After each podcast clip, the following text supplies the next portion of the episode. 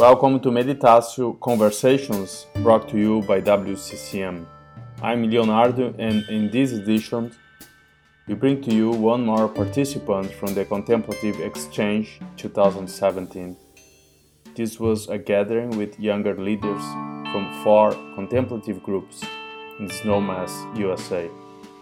About 20 participants were part of that gathering, and also the four founding fathers Thomas Keating from Contemplative Outreach, Richard Rohr from Center for Action and Contemplation, Tilden Edwards from Shalem Institute, and Laurence Freeman from the WCCM.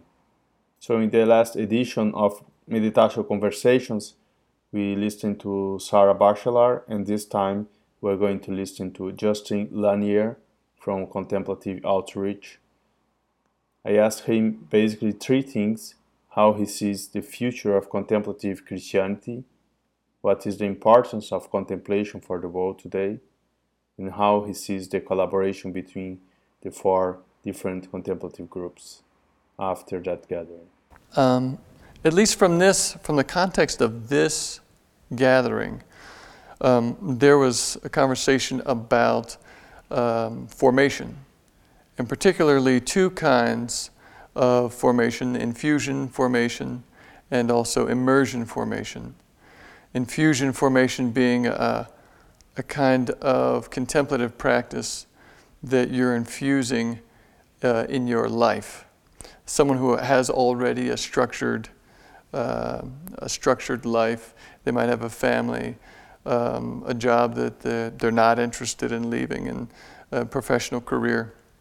And so, formation for folks who are going to stay in, in that life, and stay in that, um, uh, in that pattern of life.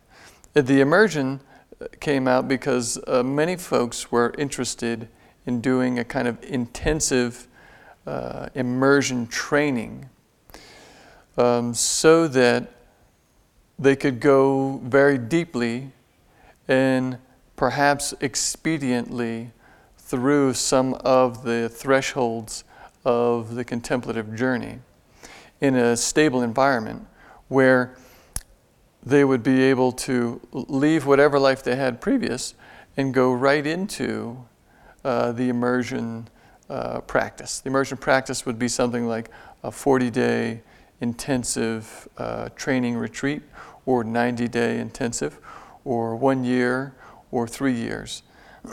and without a commitment to a religious order or anything like this, but just a commitment to the training itself. The, those two things came out pretty strongly. The, uh, of course, both of them were needed, and um, the infusion style practice, there's a good traction in the different contemplative traditions in Western Christianity for these things now. And that the immersion style was something that we were really looking to develop in the next 5, 10, um, 120 years. What, what do you think is the role or the importance of what difference can make contemplation for the world today? Okay. So, for the world, uh, Christian contemplation has uh, so many so many effects. You have cosmic effects, which would be like every time a single person uh, begins to do contemplative practice, as they mature in their practice, that almost creates like a well of gravity that other people vicariously participate in.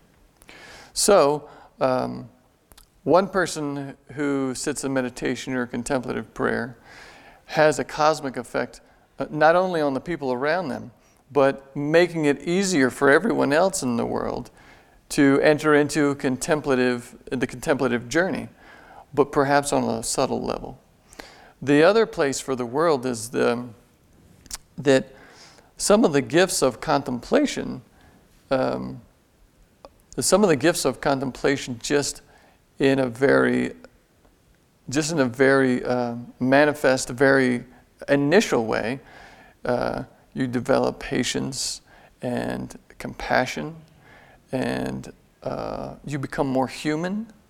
um, and and you just you end up developing all these fruits of the spirit uh, because you're it, because you're intentionally maturing uh, as a human being and so this is a this is a, is a great benefit, I think, to the entire world. Whether people uh, are sitting or not, um, everyone is positively affected by contemplative prayer.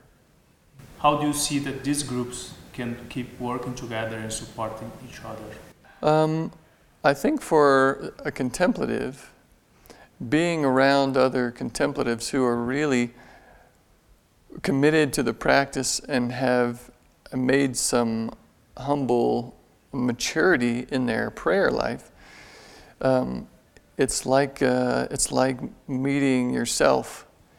Uh, it's like meeting your family, um, because you share something on such a profound level. Uh, you are you are you are uh, you are moving into a new operating system, and so is everyone else there, intentionally. And that's such a gift because otherwise, sometimes it can seem a kind of a lonely practice if it's just you and you don't necessarily have a sense that other people around you are engaged in this kind of practice. And also, you can, you can share. Um, you can share your stories. You can share you can share with laughter your utter humiliating failures, and uh, the people around you can laugh about it because, oh, oh, I get that. That's, I totally understand that one. That's, uh, oh, I've been there.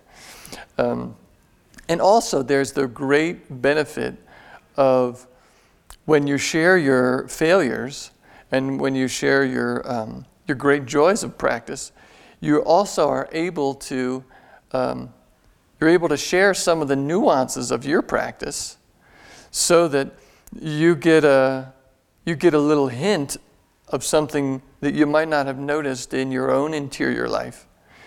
And all of a sudden, someone mentions it, and oh, and you catch a little thread. And then you can follow that thread out, and um, your practice becomes so much more uh, diverse, even in yourself. And it can become so much more subtle because now you're talking with other contemplatives about the subtleties of your practice in uh, such a familiar way. And this group did this group did that. And so there's a real connection of uh, being able to hear some of the subtle gifts that other folks have received and also have, uh, have worked through, and some of the humiliations that other folks have worked through.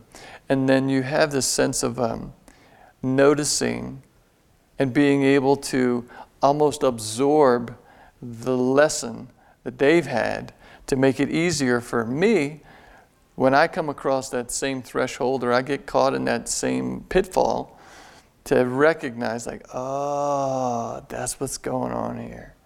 Or, oh, I see, I'm, I'm just about to I'm, i must, I must be working on this, this threshold. I don't have to be afraid that I'm going crazy. Or I don't have to be afraid that I'm, I'm, uh, I'm out of my mind and that, um, that I should stop my practice or that I'm going to lose, uh, I'm going to lose everything and, and maybe that's not right. You, you have a context too to be like, you know what? For a contemplative, this is normal. And you get a sense when you're around a bunch of contemplatives that, oh, you know what, this is, this is normal, you know. Uh, and that's just such a real, that's such a blessing.